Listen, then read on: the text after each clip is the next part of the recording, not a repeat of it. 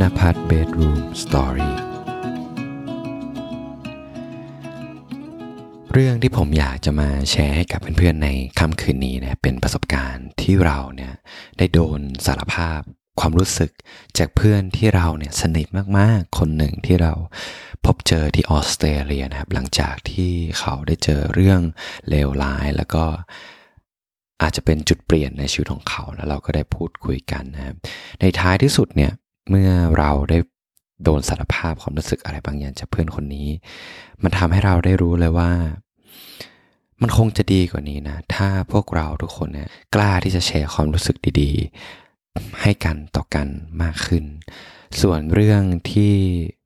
เพื่อนคนนี้ได้สารภาพความรู้สึกกับผมคืออะไร มาลองฟังไปพร้อมๆกันครับ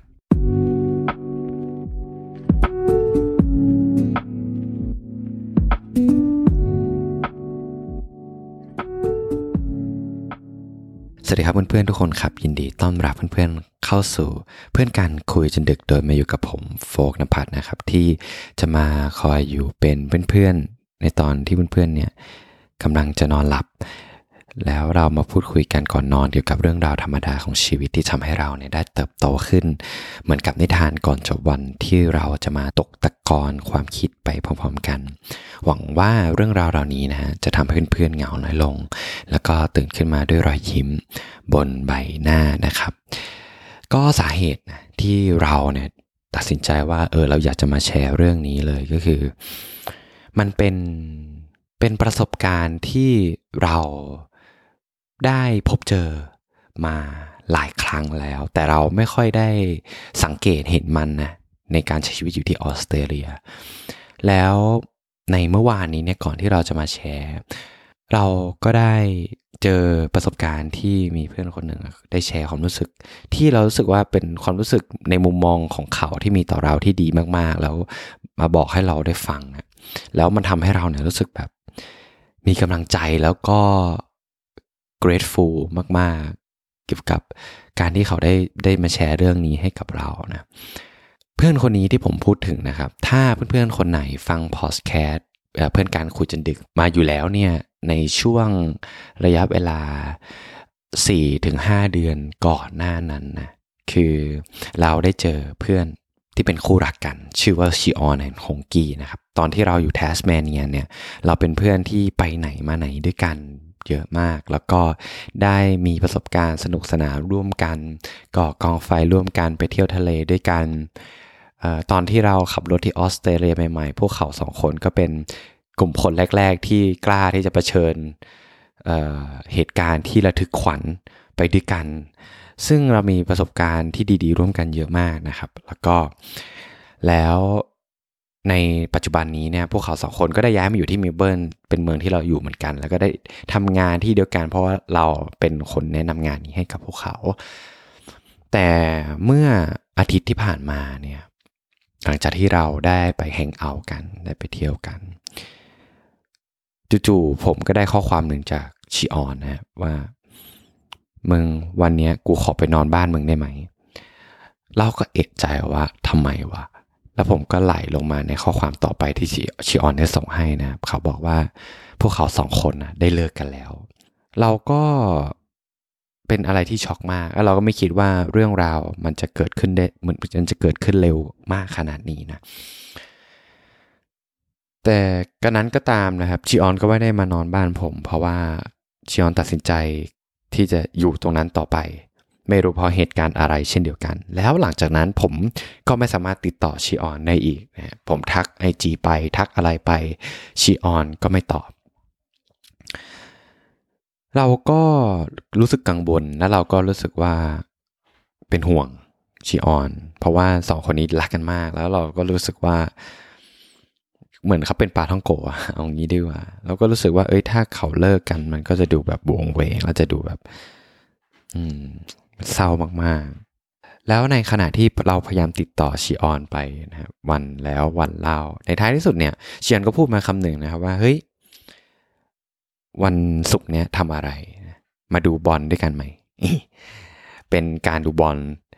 ที่เมลเบิร์นครั้งแรกของเรานะเราก็ไปดูบอลด้วยกันคือผมก็นั่งรถกับชีออนนะครับ สิ่งที่น่าสนใจเนี่ยมันไม่ใช่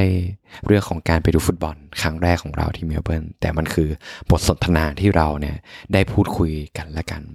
หนึ่งอย่างที่ผมสังเกตได้จากชิออนเลยก็คือว่าหลังจากที่พวกเขาสองคนเลิกกันชิออนเป็นคนที่ดูขมึงขึงขัง แล้วก็เป็นคนที่ดูจริงจังกับชีวิตยังไงก็ไม่รู้นะผมพูดไม่ถูกสิเพราะว่าก่อนหน้านั้นชิออนเป็นคนที่สนุกสนาน แล้วก็ชอบพูดอะไรที่ เอ่อจะว่าไงเดียเหมือนเหมือนเราอยู่กับเด็กประถมอะทั้งทั้งที่เราอายุอายุพอๆกันนะนะ แล้วเราก็พูดคุยกัน คือเป้าหมายที่เราแบบติดต่อชิออน เพราะเราอยากจะรู้จริงๆว่าเขาโอเคหรือเปล่า เขาเป็นเขาจะสบายดีไหมเราก็เลยพยายามที่จะติดต่อเขานั่นแหละ แล้วเราก็พูดคุยนะ ว่า เอ้ย เรื่องราวเนี่ยมันเป็นมาอย่างไง แล้วก็ ตอนนี้ความสัมพันธ์ของพวกเขาเป็นยังไง เขาก็บอกว่ามันเป็นการที่เราเขาเลิกลากันได้ด้วยดี แล้วอยู่กันแบบเพื่อน คือเขาบอกว่าเป็นความรู้สึกที่เขาปล่อยวางความสัมพันธ์ด้วยกันทั้งสองคน แล้วเขารู้สึกว่าเออมันคงดีกว่าที่เป็นเพื่อนกัน แล้วเราก็พูดคุยกัน ไปเรื่อยๆนะแล้วมันมีบทสนทนาหนึ่งที่ที่เราฟังแล้วเรารู้สึกว่าเราขอบคุณมากที่ชิออนแบบพูดกับเรา แล้วเรารู้สึกดีมากๆเลยก็คือว่ามันมีบทสนทนาหนึ่งชิออนพูดว่าถ้าในอนาคตอะถ้าเขาสมมติเขาแต่งงานเนี่ยที่ญี่ปุ่นเขาจะชวนผมไป แล้วก็กับเพื่อนในคนที่เป็นคนไต้หวันแบบว่าเป็นสอง foreigner friend อย่างเงี้ยที่ไป แล้วก็ขอบคุณและอีกอย่างที่ชิออนได้พูดก็คือว่า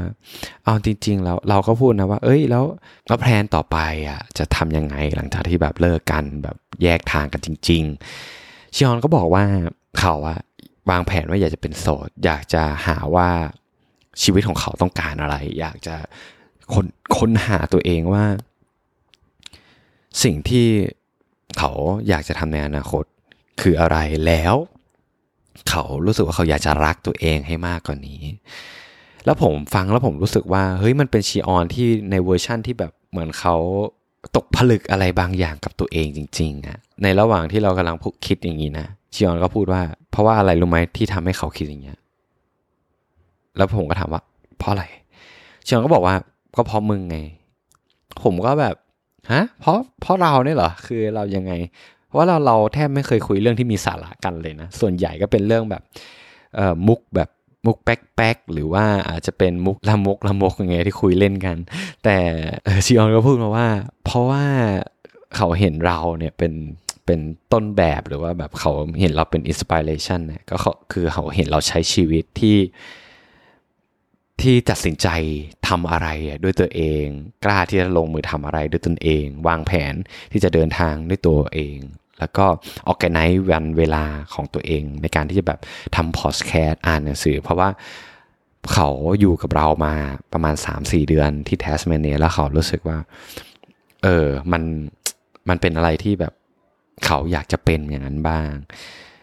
จริง ๆ เราก็ต้องขอขอบคุณชิออนมาก ๆ เลยนะ ที่แบบแชร์ ความรู้สึกเหล่านี้ให้เราฟัง เพราะมันเป็นเรื่องที่เราไม่คาดคิดว่า เราจะได้ยินจากจากชิออนนะแล้วหลังจากที่เราได้ยินสิ่งที่ชิออนได้แบบบอกกับเรานะเอาจริงเรารู้สึกว่าเรา